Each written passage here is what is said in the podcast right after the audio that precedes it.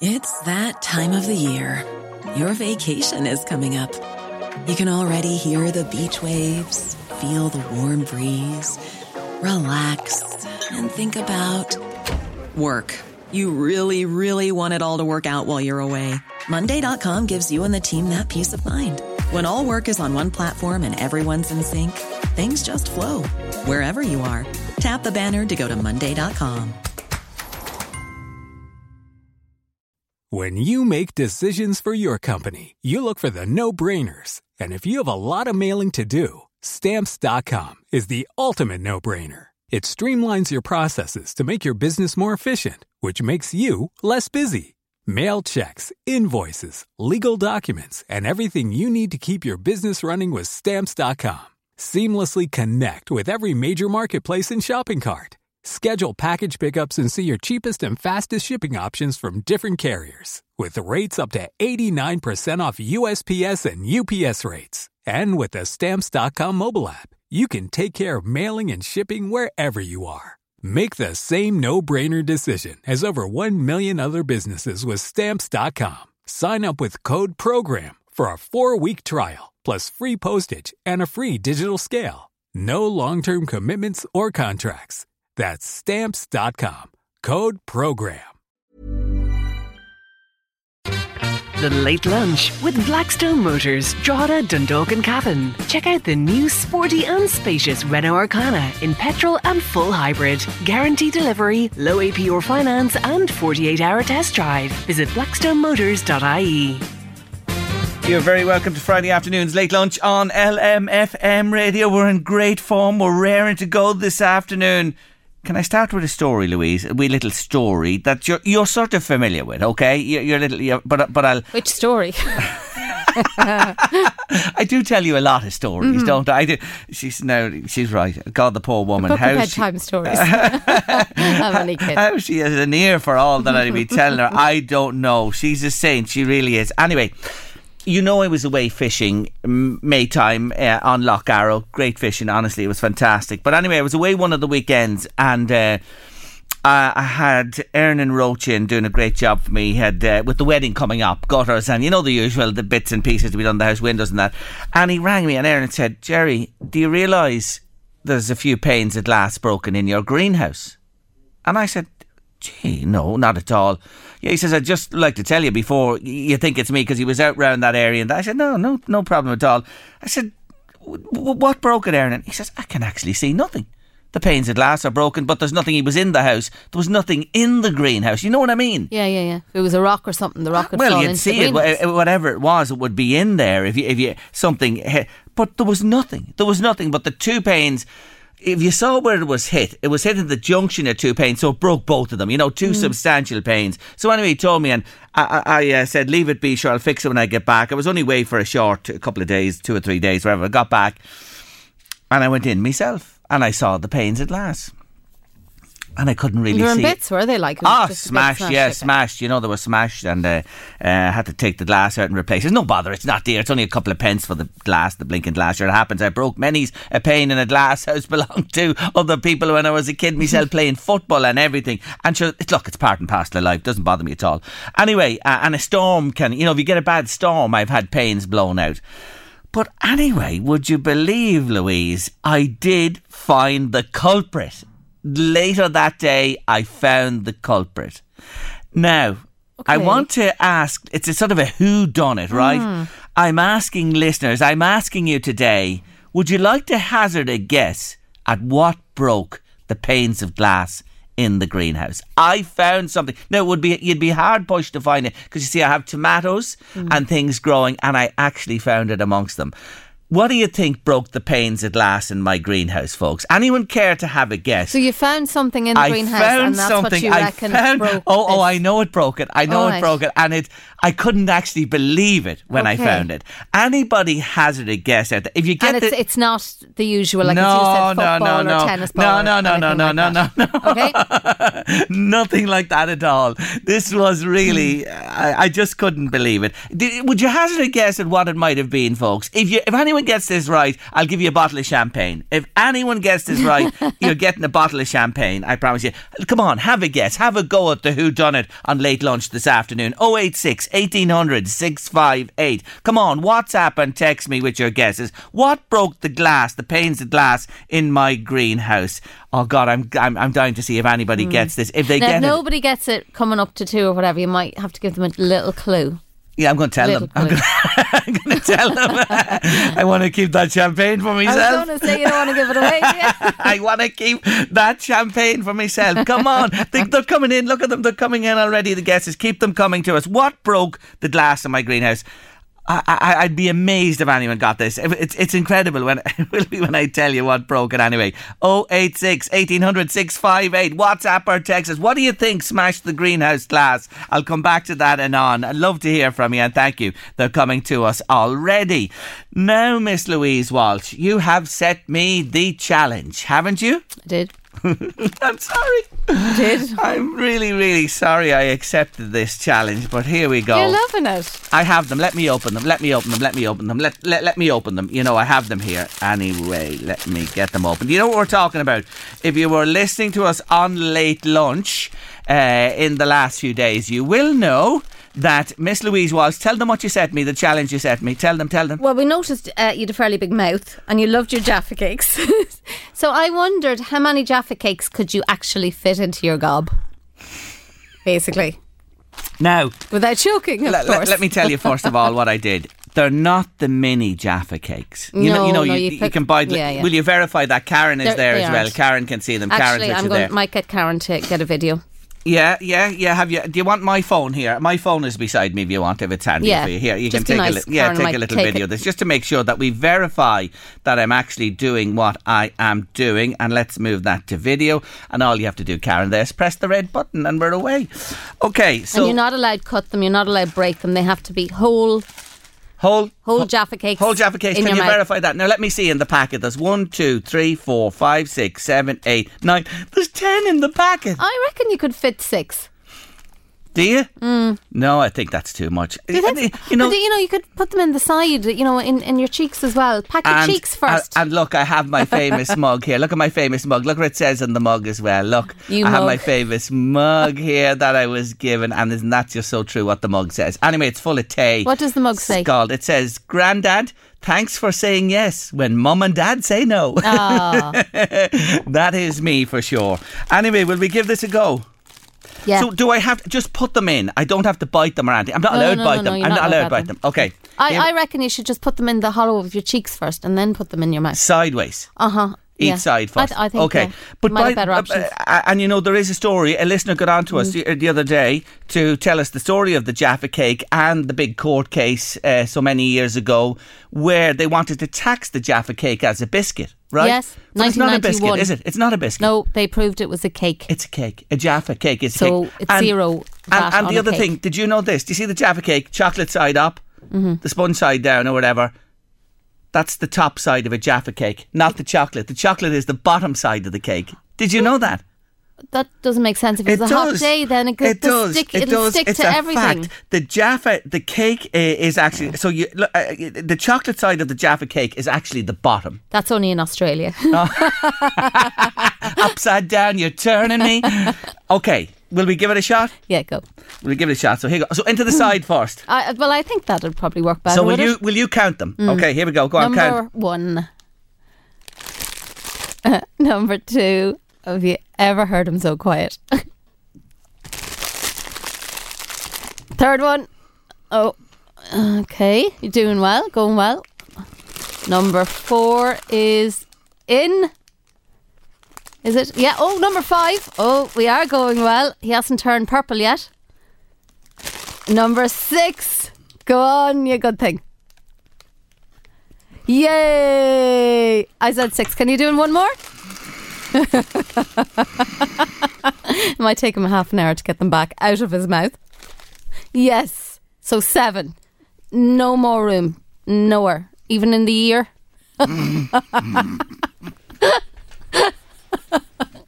I'll come down his nose now.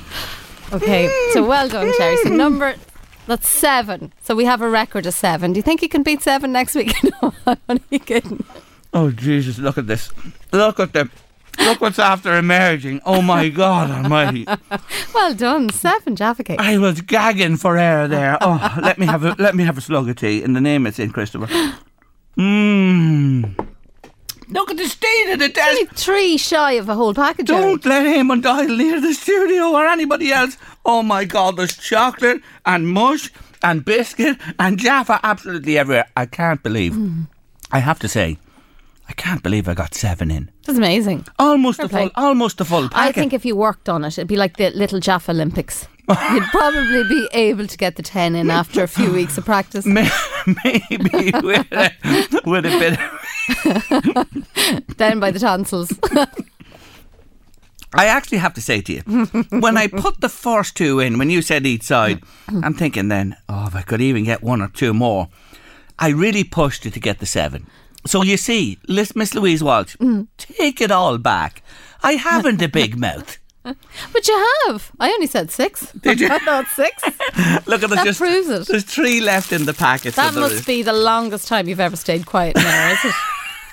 No, I'm a very quiet person when I'm at home by myself, meditating and contemplating and all that type of stuff. That's what you think. I re- Although my mother used to say, "Daphne talks in his sleep."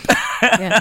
She, she she was fairly right. But look, I went up this morning. I had to go up to Every Little Helps and get the the, the McVitie's because McVitie's are the original. I couldn't get them actually in the local shops. They had own brands, fair enough, and no problem. But I went up. They're much to, smaller. yeah, I went up to Tesco and mm. got them. And while I was there, while I was there, Right. Uh, you know, I bought. You know me, I can't go in. I'm an You awful impulsive buyer. well. Well, you said you loved the chocolate hobnobs, Yes. so I got you those, and I got you another one to try there uh, as well. And- Belgian chocolate orange cookies. They're basically. oh, oh, Are they basically the posh Jaffa cakes? oh, it's the Queen's Jubilee. What Mm. else? What else for us?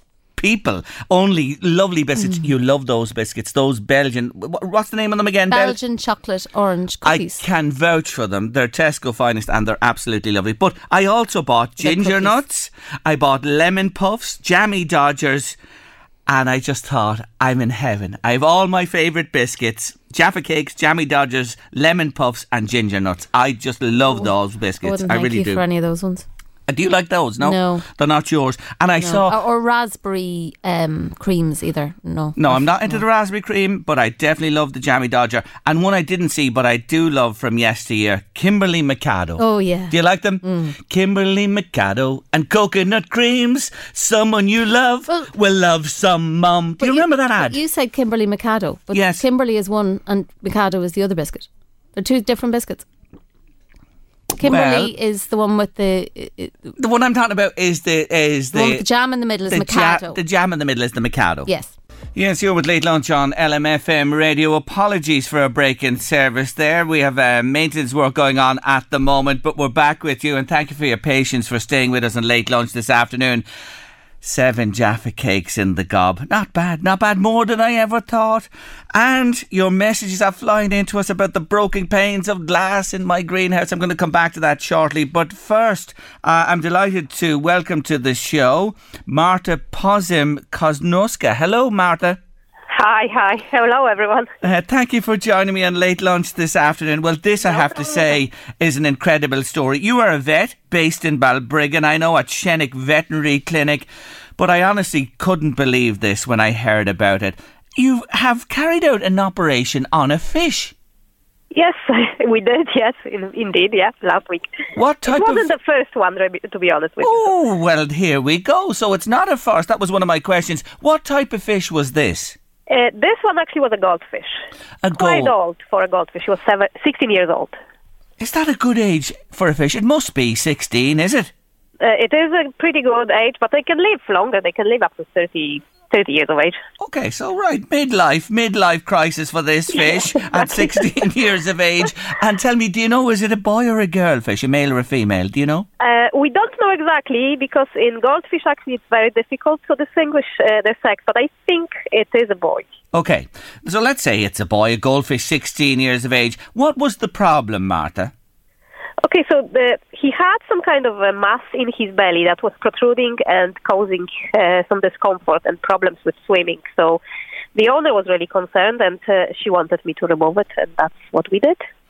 Now, removing uh, a, a, a growth, let's say, or this uh, this mass from this fish is not easy because I take it it's not a big. How, how big would the fish be? How many inches or centimeters?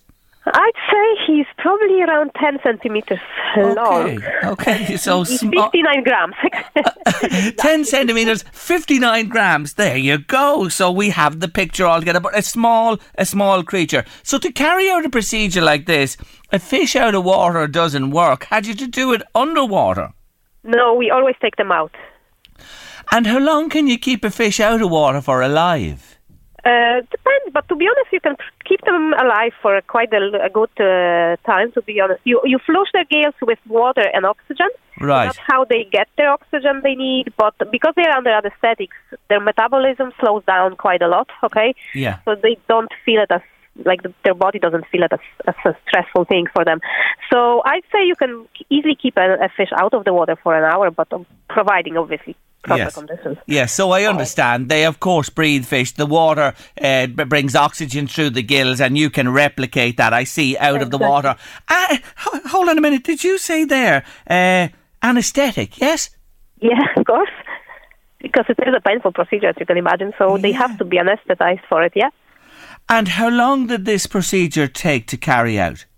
This one was around 20 minutes long. Okay, and remo- you removed all. You got everything that was there. You felt that needed to be taken away.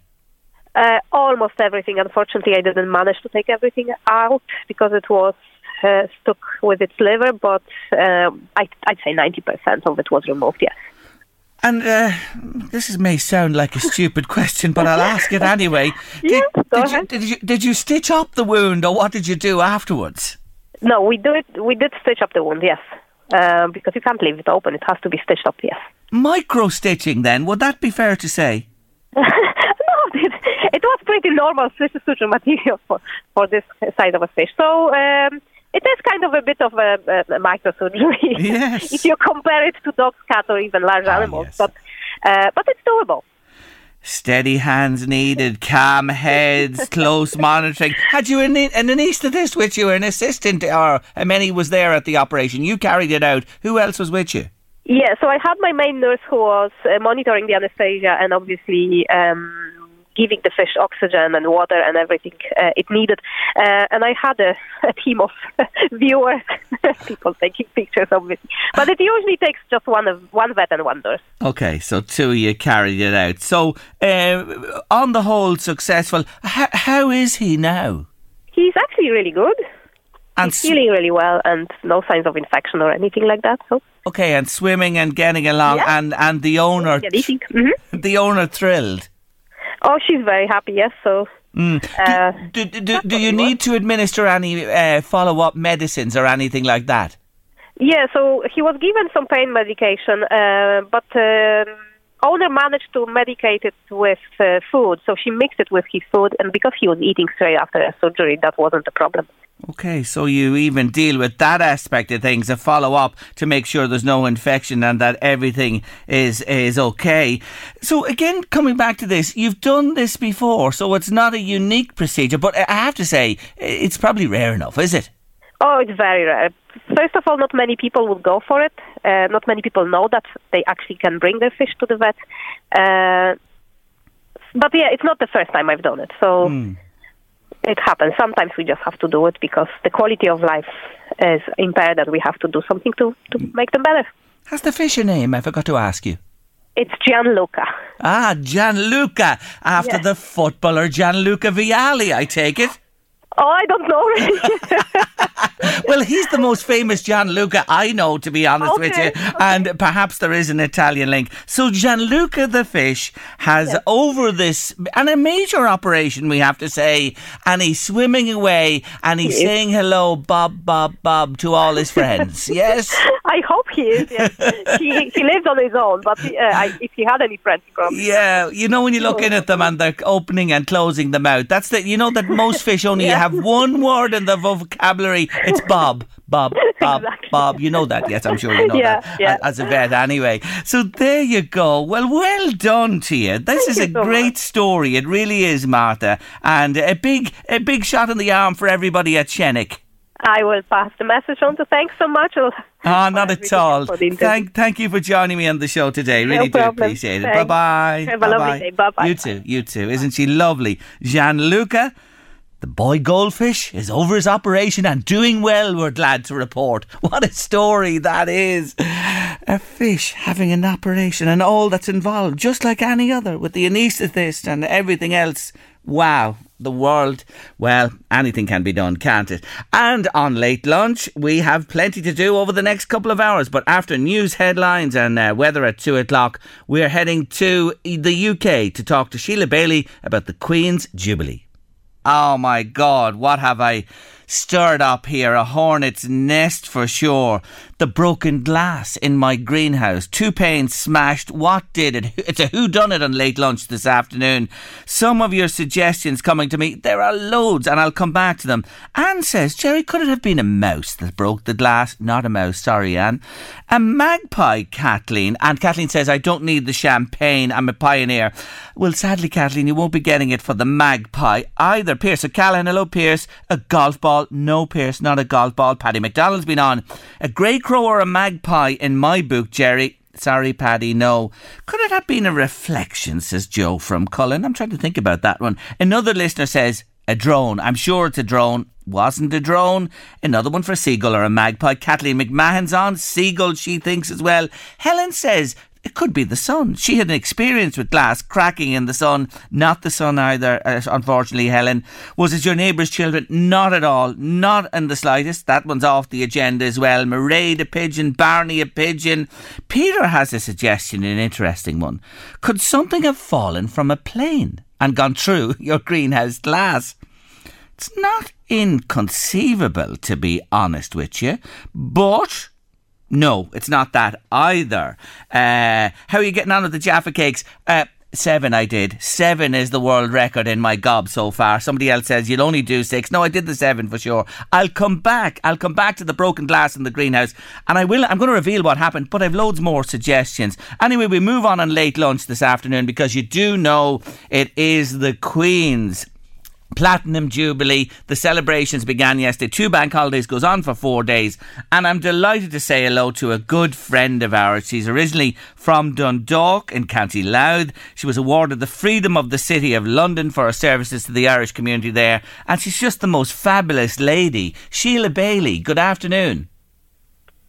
Jerry, it's lovely to hear you. How are you? I'm really good, and thank you for taking our call today because I know everybody's on high dough and everything's so busy and it's all happening. Well, Sheila, 70 years, never happened before, will probably never happen again. I just wanted to say to you to start, she looked lovely yesterday at Buckingham Palace, but unfortunately she's had to opt out today. She's 96, she's struggling a wee bit, Sheila. She is. She is. And I think, you know, I was thinking about this before I came on. You know, she has been really, really um, regal. Everything she's done, she's never lost her composure. And I think she's much more frail than we know. Now, it's a funny old thing, the way things happen. Um, I, on her official birthday, her real birthday, which is back in April, on that day, I was at Sandringham um, with my livery company going to visit the house in the stud. It was nothing to do with, with anything to do with her.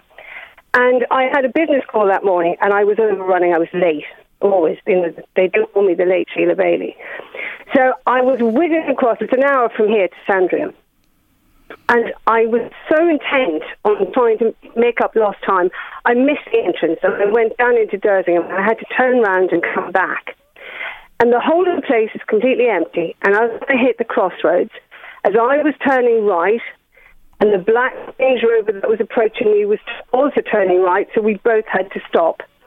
There she was, sitting in the front seat with a headscarf on, and she is tiny. She really looked fragile. And I only had, what, 15 seconds to nod my head and raise my hand, and I got a smile as she headed off. And I thought to myself, she's going down to the stud, which is where we were going in the afternoon. And indeed she was. And when I got to the stud, the first thing I saw was the golf buggy inside one of the stables. She really is frail, and she's obviously got serious mobility issues.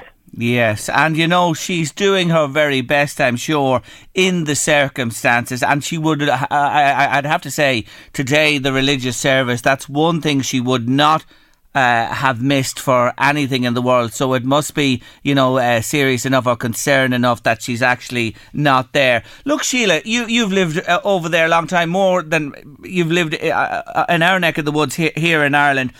When you reflect, and, and we reflect on our time on the throne, um, what do you believe more than anything she's brought to, you know, the country there and its people? What would be the, the, the couple of things that stand out for you? Um, I think, and again, you know, I was thinking to myself, she's been on the throne longer than I've been on this earth. Mm. She's kind of a constant. I think people, in good times and bad, people have looked for her for, I wouldn't even say leadership, but just for composure and how to get through the good times and the bad times. And she's had plenty of them. You know, I know it might look like a very gilded life, but Lord, I'm not sure many of us would want to uh, have our every moment counted for and have very little privacy. Um, certainly, the atmosphere here at the moment. I was in London Tuesday and Wednesday. Um, the place looks beautiful, but people really have grasped this opportunity to celebrate, to acknowledge what she's done. Um, and I think this is probably the last great celebration because, you know, at 96, you have to be realistic about these things. The, the royal family will look very different afterwards. Oh, but yeah. certainly, I, I, I do think it's, it's been that sense that she's been there. You know, she has conducted herself perfectly. When you, when you look at all the hoo ha we've had about COVID uh, breakdowns and the way our government behaved, when the Duke of Edinburgh died, she stuck to the rules. She sat there on her own. There was no socialising. Nothing was changed for her. Everything was the way the rest of us had to do it. And I think that is real leadership. And you know, you, you, your words are, are, so ring so true. And, and she's been a constant. She's been so steady. And there's nothing when you when you look uh, around her. Unfortunately, there's been a lot of issues that she's had to deal with as a mother and a grandmother. But for her, there's never been anything. There really has been never a question mark over the woman. We have to say that. And Sheila, bringing it back to our uh, home here in Ireland. I will never forget, I'm sure so many people listening today, when she came on that visit, that very special visit, and especially yeah. in Dublin Castle when she spoke those words in Irish and she talked about our shared and difficult history, Sheila. It was un- unbelievable. It was, and I can remember that very clearly. Um, because I was chief executive of the Ireland Fund at the time, and we made a film at the end of the year. We just put to, together a film of all the various clips to show at our winter ball. And it was when I was standing there, and Seamus Heaney was there, the late great Seamus Heaney, and looking at it and thinking, I never thought that would happen.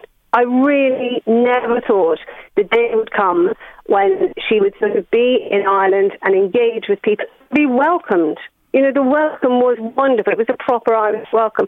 And I think it's gone an awfully long way to helping us resolve the issues that have, have caused so much pain over the years. And I believe she, she really wanted it to be like that. Yes, and you know, um, she broke down barriers. She uh, was part of a moment in history, along with her own president. We have to acknowledge Michael D. Higgins, who had gone to London on invitation before, and then she reciprocated here. It really changed the, the tone. Um, for her, however, personally, she must be, you know, thrilled the way the country has embraced her yet again. And as you say, this may be the final time. And, you know, all that's going on, it's just, it's mad over there. Give us a feel for it is, even where you are and all over the country. It is. Everything is geared up to the Jubilee. We've really invested in it. Our village is beautifully done up. All every single house has done something. The village green has has um, decorated itself in balloons. We have we have decorated our house too, although I'm very proud to say my tricolour is still flying in its usual place. and has not been moved. Um, people want to get behind it and enjoy it, especially after COVID, after two years of absolute misery.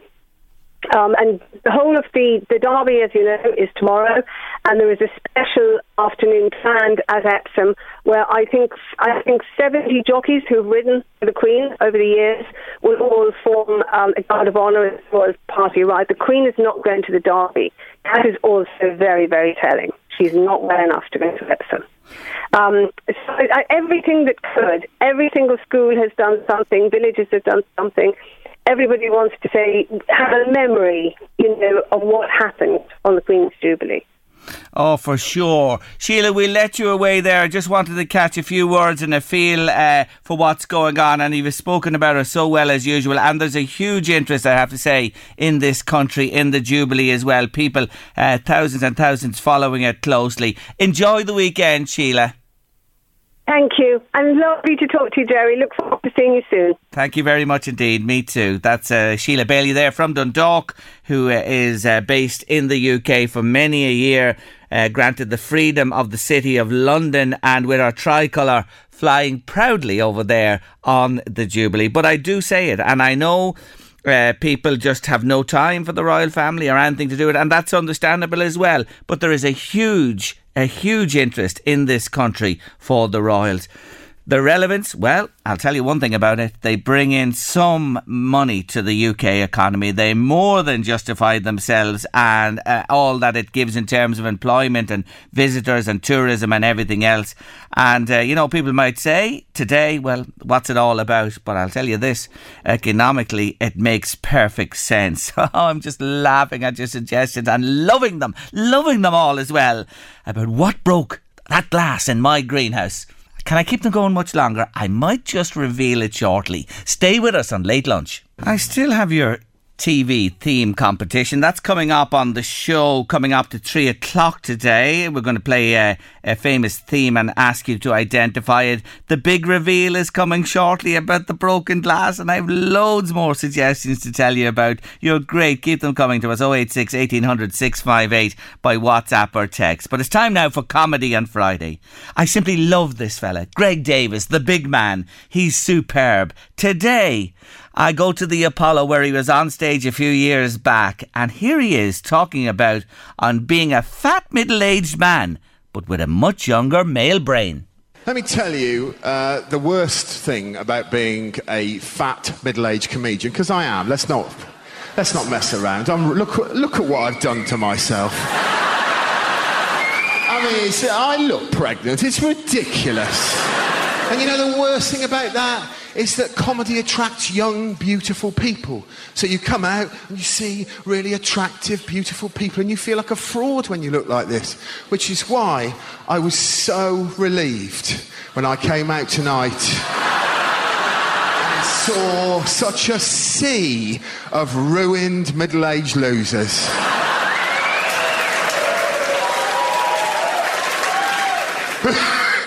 you don't know what's coming, you people. to me backstage? This isn't my original outfit. I was wearing a tight black t shirt, and the producer had asked me to change. because he said I looked like a bin bag full of coleslaw. That's a quote. My body is. It's disgusting. I looked at myself naked in the mirror about two hours ago, before I came here, I stood in front of the. Uh, don't woo that for God's sake. I looked at myself naked in a mirror and I thought, genuinely, I thought to myself, you know what that looks like? My body looks like it's been carved by a four year old child out of a budget block of ham. Just a rough approximation of a male breast, all pink and mottled. It's disgusting. So depressing. And yet, what I love about the male brain is hope springs eternal. I thought this the other day. I was walking down the street. Even though I know my limitations and I know what this looks like, I'll see a beautiful 20 something year old girl walk past me, and there'll be part of my brain that goes, maybe she likes ham. and I saw the most amazing example of this. I went to see my granddad, who's in a home, bless him. He's in his 90s. He'd tell you himself, he's finished. He's knackered, right? He's exhausted. He can't walk. He has a little blanket over his knees. And I went to see him and he was sitting there and I said, Are you all right, Grandad? He goes, I'm finished. I hate it. I'm so unhappy. And I said, Oh, I'm so sorry. He goes, Yeah, never mind, love. A nurse walked in. She must have been 25 years of age, right? this is what he did. I promise you, he did this. Well, hello there.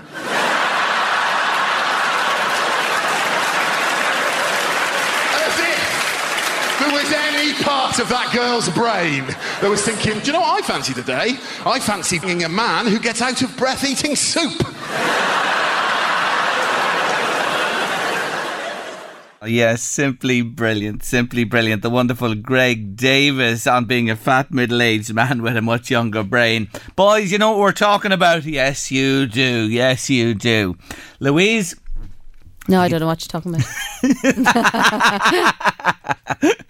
Isn't he brilliant, Greg Davis? Such a comedian. He is fantastic. Anyway, the big reveal. It's nearly time to tell you what and what happened to my drum greenhouse. Yeah, well, well, let me let me go through some. Isn't this just unprecedented? Look at the amount of people who have suggestions and some really fantastic ones as well. Let me pick up. I gave you a lot earlier on. Here's some more, just a selection of what's coming to us. Somebody says, Would it have been a ball bearing, Jerry? No, but you know, a ball bearing certainly would uh, make the glass shatter for sure. Rosaline says, could it be the heavy rain? We've had a lot of heavy rain, Louise, recently. That's true. No, rain won't do it. Um, Liam O'Neill, your suggestion. Sorry, Liam, you're not on the ball either. Somebody else says, a hedgehog. Oh, Harry the hedgehog lives in my garden, of course. But Harry wouldn't be able to get up there, to be honest with you. Could it been a, could it been something to do with just solar light, Jerry, says a listener. No. Uh, a, a mink? A mink or a pigeon, says Hillary. Not in our place. You wouldn't see mink round where we are. Or not the pigeon. Thank you, Hillary.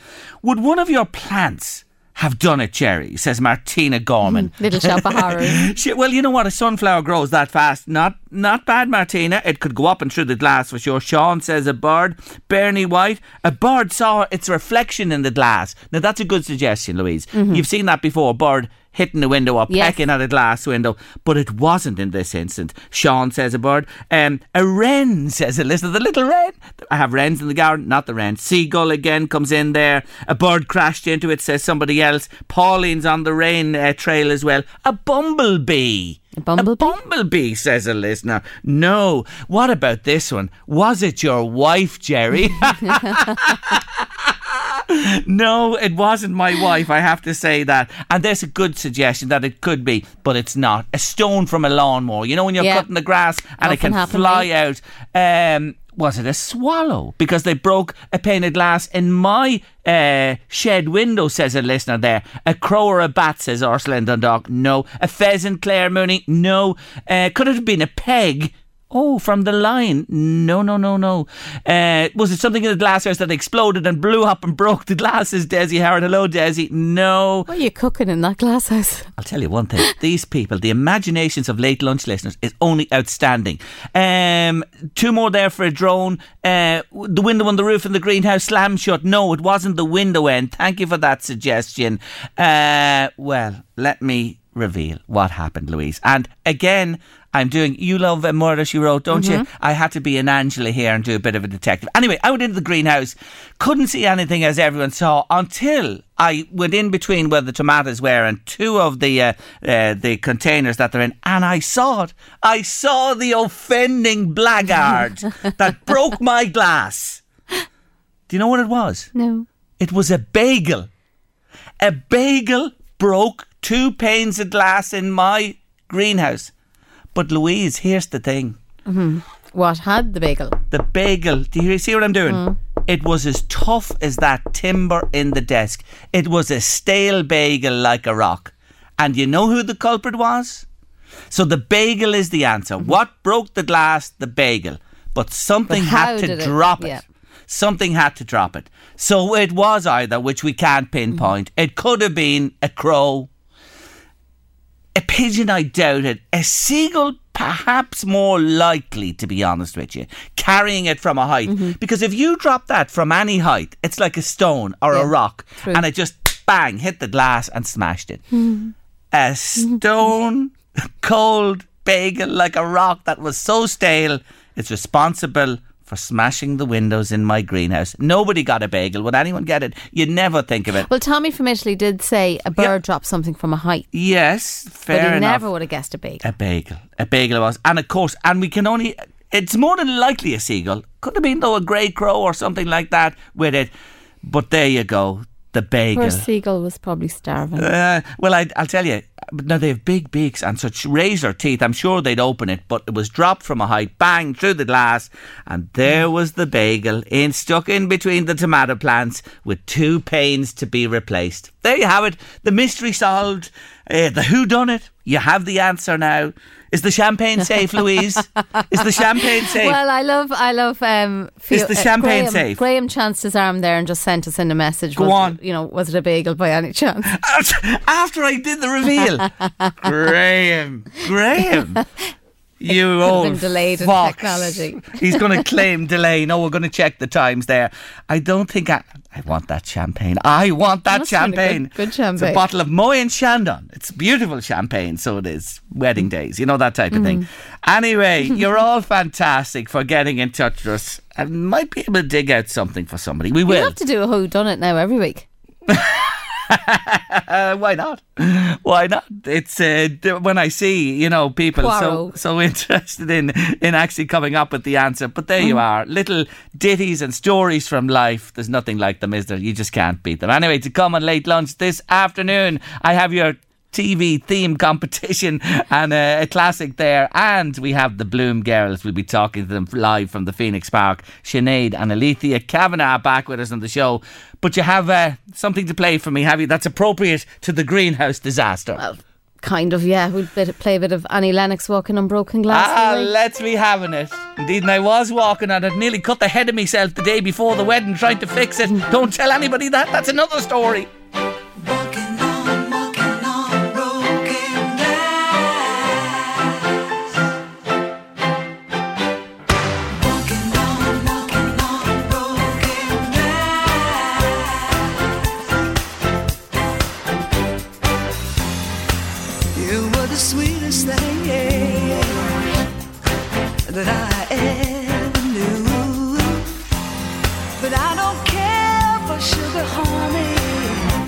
Congratulations to our latest bingo winners. Yes, May Connolly from Duleek won 400 euro. Rose Miles, she's at Castletown near Navan, 800 euro. Next week's jackpot is 6,000 euro. You can buy a book for next week's game online or from outlets across the northeast. For more information on our radio bingo, log on to lmfm.ie. Listening to us each day, you'll know that we've been tipping in and out of Bloom and what success yesterday was enjoyed for Julianstown, Clogherhead and Trim at Bloom. And last week we set the scene with mother and daughter Sinead and Alethea Kavanagh. They have tickets for every day and they're standing by and guess what they are? Yes, in the number one garden at the festival. Andrew Christopher Dunn, gold medal, best in show. Hello again, girls. Hi, Terry. How are you? I'm great. Thanks so much for joining us. I'll start with yourself, Sinead. Well, you are there now. You've experienced Thursday. You're into Friday now. How does it feel to be back? It's absolutely fabulous, and the sun gods are shining on us. Um, it's just lovely. Everyone is in such good form. It's great to see everybody out and smiling and interested, and it's wonderful to see the gardeners. You can hear the background there. The gardeners being able to back, be back, like in, in their natural habitat, as the man said. Uh, it's pretty. It's pretty good. It's pretty good. I have to say. We uh, acknowledged Andrew before the uh, judging, and he was with us yesterday after winning that Yeah. huge win again. And you're in the garden. What's it like? We're standing here in his hip garden. It's absolutely beautiful. Um, just the planting, the aesthetic of it is, as you'll have known from what Andrew said, it's about stopping a moment in time and how, you know, just relishing where we are in life and, and taking stock of what we have. And just the thought in, in his concept, in his design, in the features that are within the garden and the planting then as well is beautiful, as are all of the gardens. They're pretty amazing. I believe you called to uh, Brenda Joyce and the ladies at the floral arrangement and display stand and told them who you were.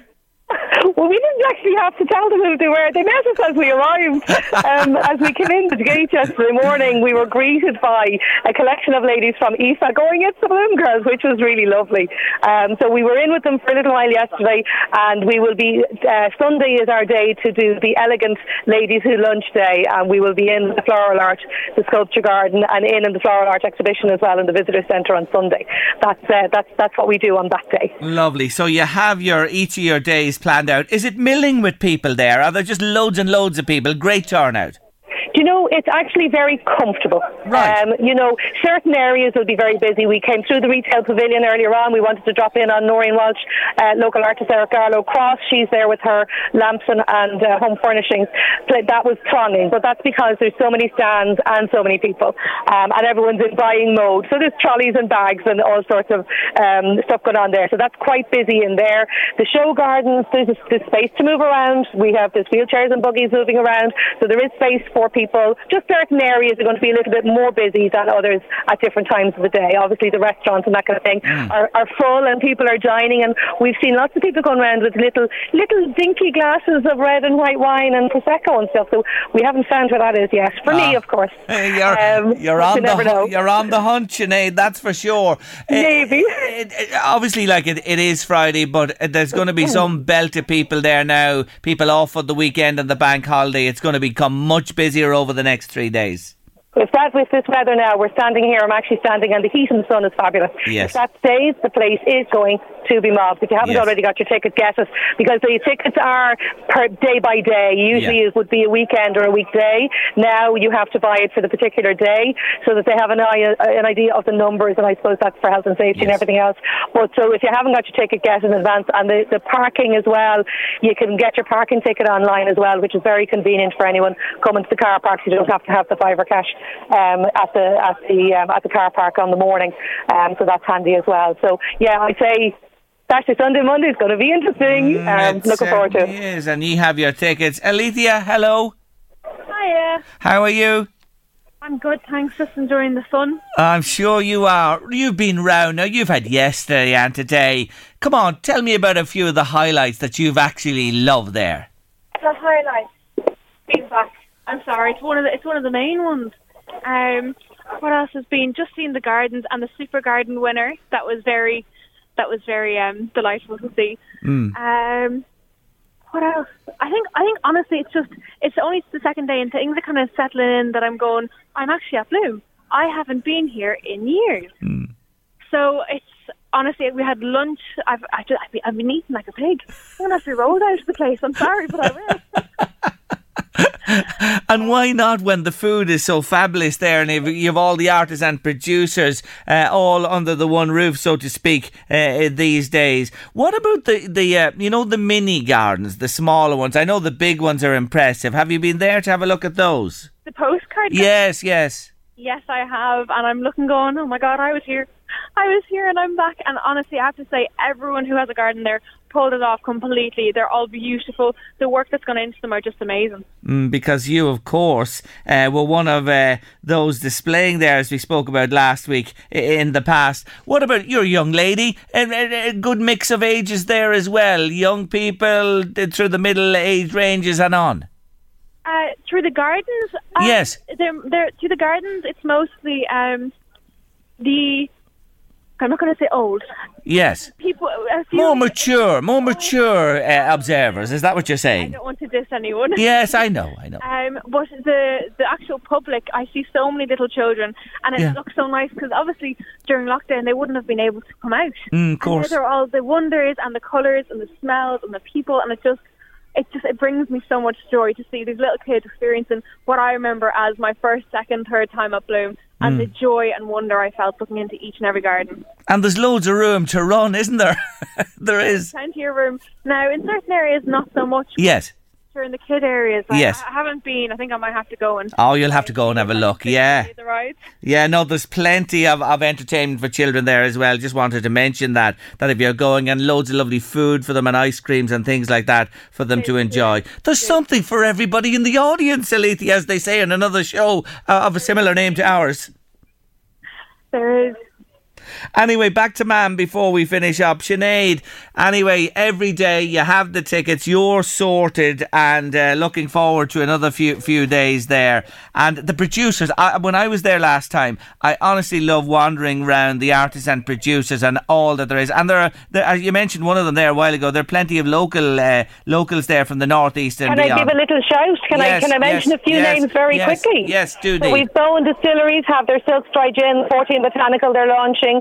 There's, as I said, Norrie Malch is in the retail area. Boyne Garden Centre and Nurseries in Slane won gold medal again for their nursery exhibit. Um, there's Finnegan's Farm is there with their potato products um, and a whole host of their Claire O'Connor, Siobhan Daly in the craft area. There's so many. And then Mark Hoey, of course, 2020 Super Garden winner. He has his garden here. Um, so he's from Meath, so that's a Meath connection. And Marianne Farrington, who won Super Garden for this year, put her garden into Kells. So there's another connection. And here I am standing in Andrew Christopher Dunn's garden, who's from Clarehead and up the northeast. Yes. Up the northeast is right. Anyway, thank you both for joining me live from Bloom this afternoon. Enjoy the weekend, wallow in it, and by God, what's uh, rare is wonderful, worth waiting for after the few years it's been off. Thank you both. Have a great time. Hopefully we'll see you, Jerry. Take yeah, care. take Bye-bye. care now. Bye bye. That's Sinead and Alethea Kavanagh uh, from County Mead, giving us a feel for what it's like at Bloom this afternoon. It is just one of those occasions uh, to welcome back with both arms, and thank God uh, it's uh, doing so well and will. The ticket sales are huge, I have to say, for over the weekend. You're at late lunch on LMFM radio this Friday afternoon. On the afternoon, I revealed a bagel. A bagel dropped by a bird was responsible for the smashing of the glass in my greenhouse. TV theme competition, as is our wont on Friday. Here it is. Listen carefully.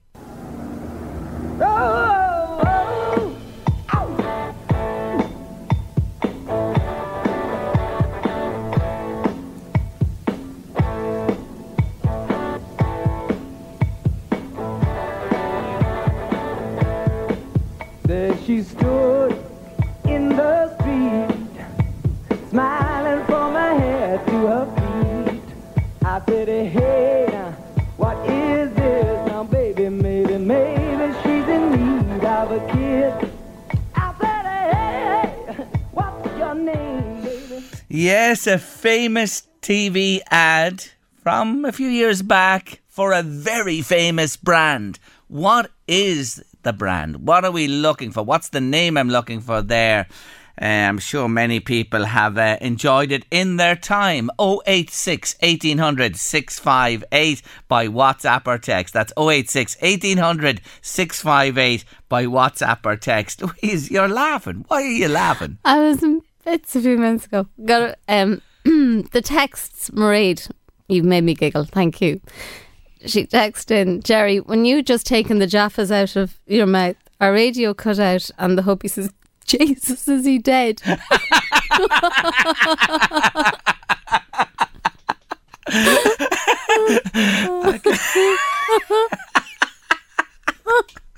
Oh, that's hmm. that is just fantastic.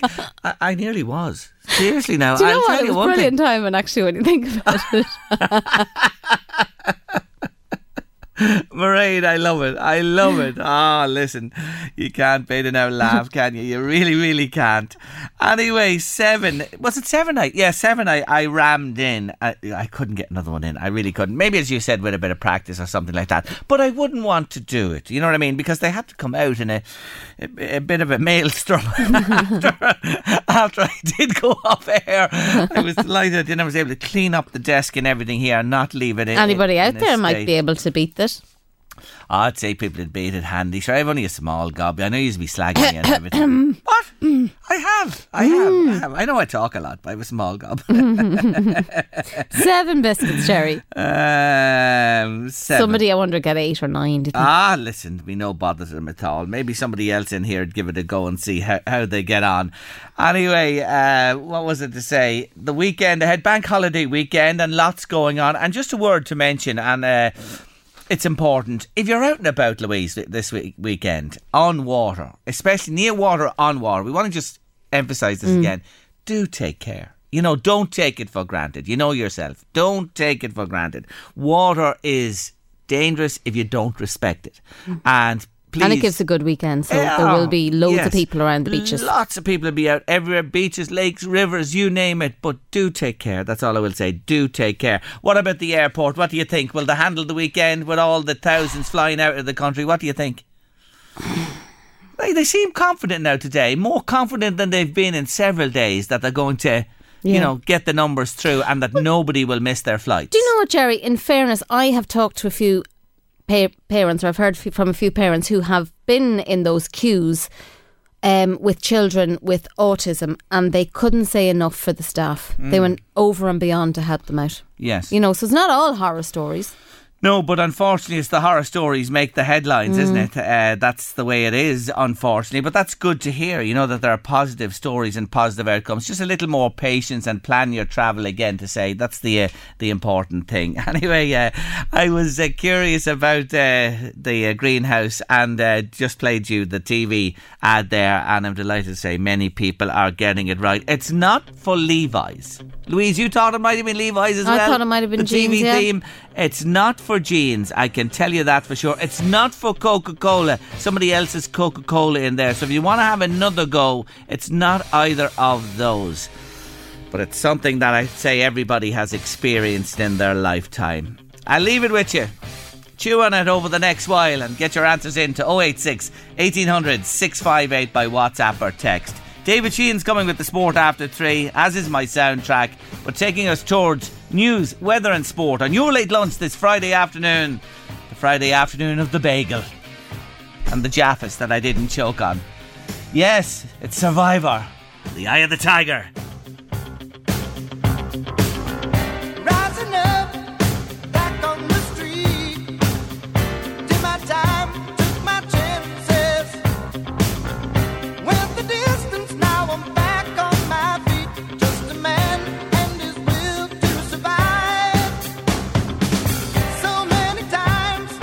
TV theme. Let's listen to it once more. Here we go. Are you ready?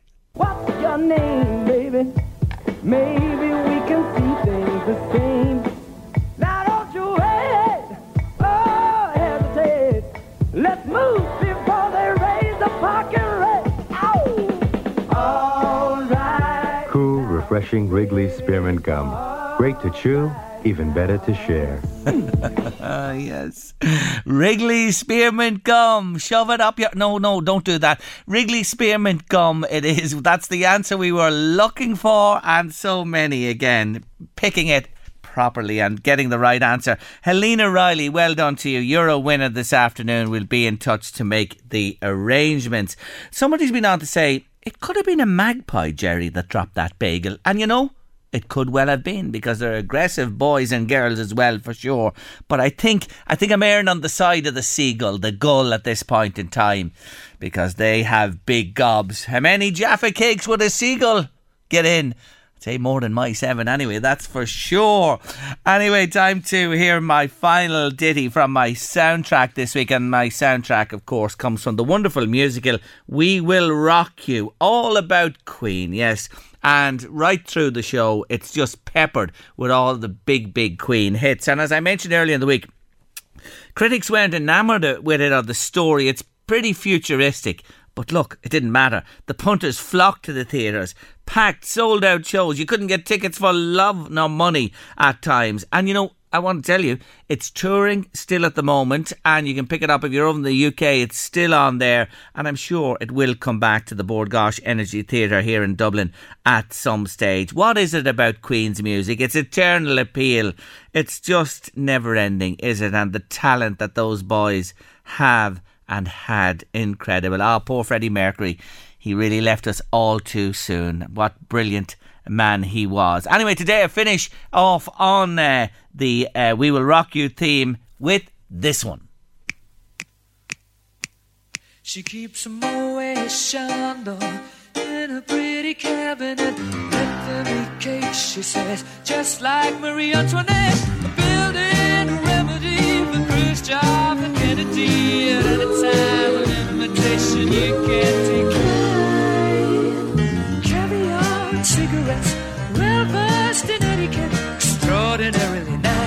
She's a killer queen, gunpowder. guaranteed. Dynamite with a laser beam, guaranteed to blow your mind. Ooh, recommended at the price, insatiable and appetite. Wanna try?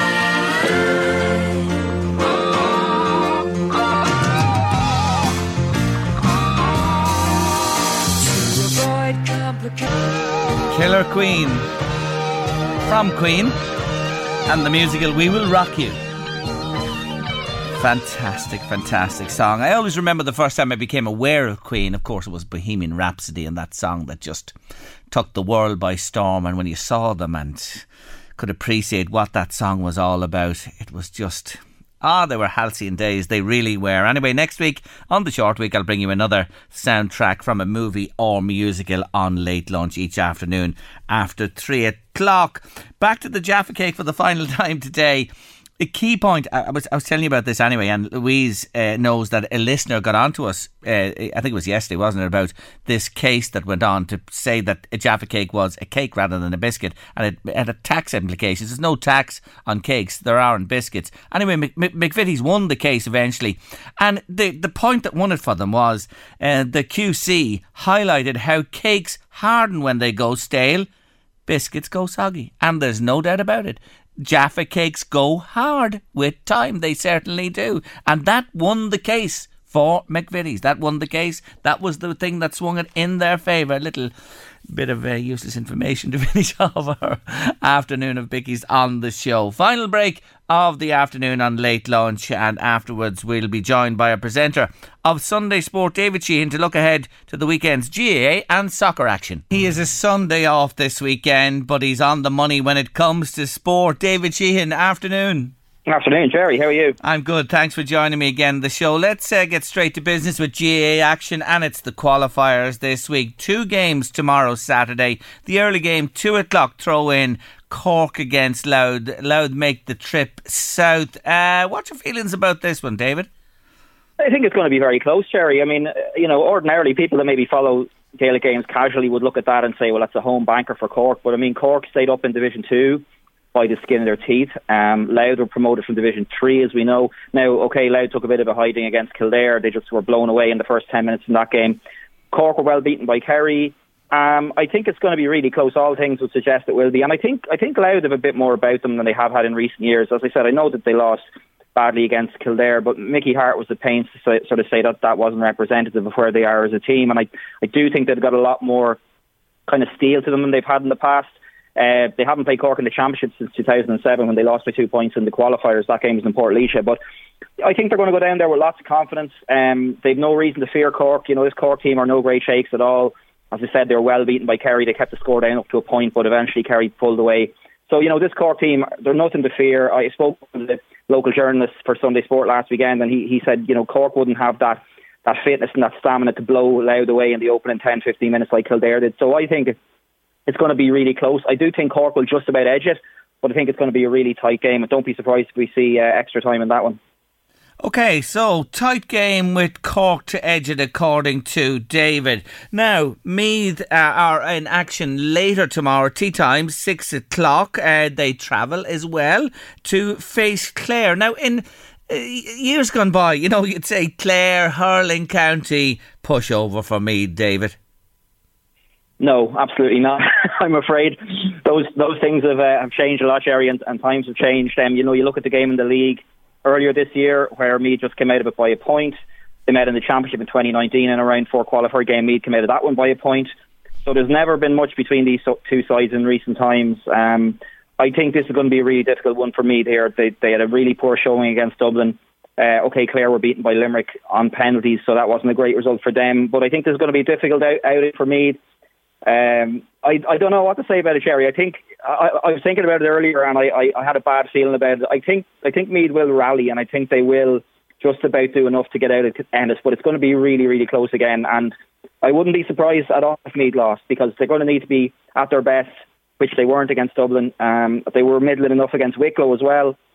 So you know, all things would suggest this is going to be really close. I, I can't back against my own county, Jerry, but I'm I'm really worried, genuinely worried about this one. I think this could be a, a really tricky one for me. And you know, a lot of people are saying this is going to be Andy McEntee's last year. Tomorrow could be his last game. We don't know if if Meath lose, it, it almost certainly will be. Um, I'm concerned about it, Jerry. I think Meath will squeak through, but I, I don't have much confidence at all. I have to say. Well, two cliffhangers, according to David, and you can hear them both here on LMFM radio tomorrow, Saturday afternoon. Cork Louth, 2 o'clock, and then Clare against Meath at 6. On Sunday, staying with GAA, Louth Ladies are out in the Intermediate Championship at 2 o'clock. Uh, they play down. What about this one?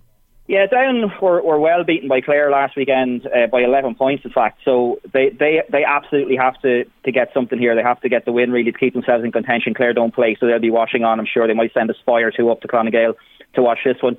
The two sides met in the league as well. Down beat Louth by four points that day. But, you know, again, it's hard to say. It's their first game at this year's championship. So it's it's going to be hard to call it. But I think the home advantage, the fact that it was so close the last time around, the fact that Louth were at home, and the fact that Down got a, a bit of a hammering last weekend, I think uh, Louth will get through that one. Again, I, I would expect it to be pretty close. You'd have to imagine it will be. But um, I think home advantage and as I said, Down getting getting well beaten last weekend by Clare will, will give Louth the edge of that one, and, and that would see Down knocked out. So it'll be down to Louth and Clare then in the, the next game to see who goes through. But um, yeah, I, I think uh, think will, will come through that one just about. Just about. They're all tight, the games this weekend, according to David. Let's move to soccer. The League of Ireland on a hiatus at the moment, knocked back till the weekend of the 17th of June. It's international soccer now all the way and the Nations League. And Ireland in a group with Armenia, Ukraine, and Scotland. And we watched Ukraine play Scotland uh, during the week where they came out winners. They play Wales in uh, the final of the World Cup, that particular World Cup qualifier tomorrow, uh, on Sunday, sorry. Winners going to the World Cup later this year. Now, we begin against Armenia away tomorrow, Saturday again, 2 o'clock. The honeymoon's over for Stephen Kenny. It is it is long over, Jerry. And I mean, I was just looking at this earlier. Ireland have played ten games in the Nations League. They haven't won one, and they've scored just two goals. Now, the first one of those was was under Martin O'Neill when things were really falling apart, and then obviously Stephen Kenny came in. and There was a lot of COVID issues and everything else. So this is his first proper crack, you would say, at a at a Nations League campaign, and he's talked it up. He's he's talked about topping the group. They're in with Ukraine, Scotland, and Armenia. Armenia are the lowest seeds in the group, so you'd have to say you know they should be winning that game, all things being equal. The only thing that you would worry about is the temperatures are set to reach about 35 degrees in, in Yerevan tomorrow when that game kicks off. It's a 2 o'clock Irish time kickoff a little bit later over there. So that's going to be a test for them. But let's be honest, Jerry, as you said there, the honeymoon is over for, for Stephen Kenny. Ireland need to win this game. They've got the likes of Obafemi coming into a bit of form. He's been really good this season uh, at Swansea. So I think they have to win it. They, they can't really come away with any excuses, even if it is pretty hot over there. Armenia are no great shakes. Even the likes of Mkhitaryan, who was one of their main men for a number of years, is, is retired now from international football, so he's not around. So, yeah, look, Ireland really have to win that game, I think, because they've got Ukraine coming up next Wednesday and then they've got Scotland in the group as well. So this represents the easiest game on paper that they're going to have, and I really think it's very positive at the minute. And I think, you know, everyone will go out there and get the win, but they need to back up that positive mood with the result. And I guess, as you said there, the fact that Stephen Kenny's honeymoon period is over uh, and most of the excuses are gone now, I think, um, and they have been good. They have showed a lot of form in the recent games. They've been playing well. They need to deliver with a result tomorrow and with a win tomorrow. And then just to you touched on it, Ukraine uh, come to town next Wednesday, seven forty-five. We might just consider that one. It'll be either you know a, a huge high for them or low. If they beat Wales, they'll be on a massive high coming into it. If they lose, they'll have to pick themselves up off the ground. So again, it's going to be a big challenge for the boys in green. Yeah, it certainly is. And I mean, you know, we saw Ukraine against Scotland during the week and the emotion and everything else. And I think a lot of people were a little bit little surprised by how composed Ukraine were. I mean, obviously we know the backdrop to that game and and they were all, you know, had the flags wrapped around them before the match, and there were, you know, Yar was um, Zinchenko before the game in the press conference was very emotional, and he was outstanding. So, you know, I, I think whether Ukraine come through that game against Wales or not, as you said, it's going to maybe determine the mood they're in. It's going to be hard to get themselves up for a for a game against uh, Ireland in the Nations League whether they win or they lose. Ireland, likewise, as you said, where, where they get the win, if they get the win tomorrow, they'll be going into that game in good in good mood. But Ukraine were were really impressive against Scotland uh, during the week, so that's going to be a really tricky game for Ireland. And if they can get the win against Armenia tomorrow, then they can welcome Ukraine on Wednesday. It'll be a great atmosphere. We know there's a lot of Ukrainians in Ireland, I'm sure lots of them will get along to Aviva. Going to be a cracking atmosphere there. It'll be another emotional night, no doubt. But that's really one to look forward to as well. Um, they'll have their work cut out for sure on the on the evidence of what we saw during the week from Ukraine against Scotland. But first things first, he said they have to get that win against Armenia tomorrow, and then they can worry about Ukraine in the week. Interesting, isn't it? It'll be ABW on Sunday, anybody but Wales from the rest of the world's point of view, and a- a- ABI next Wednesday, anybody but Ireland. Uh, everyone wants to u- win uh, Ukraine to win at the moment. Anyway, we watch this space. Uh, a full weekend of sport ahead. David, thanks as usual for joining me. Thanks, Jerry. Take care of yourself. David Sheehan there, our presenter of Sunday Sport, rounding off the week on your late lunch. A big thank you to all our guests who joined us this week on the show. We really appreciate your time and joining us. To you, our listeners who are with us every day, thanks so much for your company. So that's what we love about it. And to my producer, Louise Walsh, thanks a million, Louise. Couldn't do this without you. It's a holiday weekend. Go out and enjoy it. Take care, mind yourselves. And uh, the extra day is just special, isn't it? These bank holiday weekends and the weather ain't too bad either to boot. Eddie Caffrey's coming next with the drive here on LMFM radio. Stay with us, wonderful music and more besides. We're, we'll enjoy the extra day ourselves, but we will be back here on Tuesday next, please God, at half one to do it all again with a brand new week of late lunch. Take care of yourselves. See you then. Bye. The Late Lunch with Blackstone Motors, Drogheda, Dundalk and Cavan. Check out the new sporty and spacious Renault Arkana in petrol and full hybrid. Guarantee delivery, low APR finance and 48-hour test drive. Visit blackstonemotors.ie. It's that time of the year. Your vacation is coming up. You can already hear the beach waves, feel the warm breeze, relax, and think about work. You really, really want it all to work out while you're away. Monday.com gives you and the team that peace of mind. When all work is on one platform and everyone's in sync, things just flow wherever you are. Tap the banner to go to Monday.com. There's never been a faster or easier way to start your weight loss journey than with PlushCare.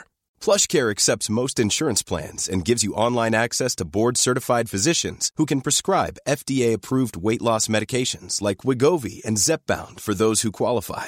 Take charge of your health and speak with a board-certified physician about a weight loss plan that's right for you. Get started today at plushcare.com slash weight loss. That's plushcare.com slash weight loss. plushcare.com slash weight loss.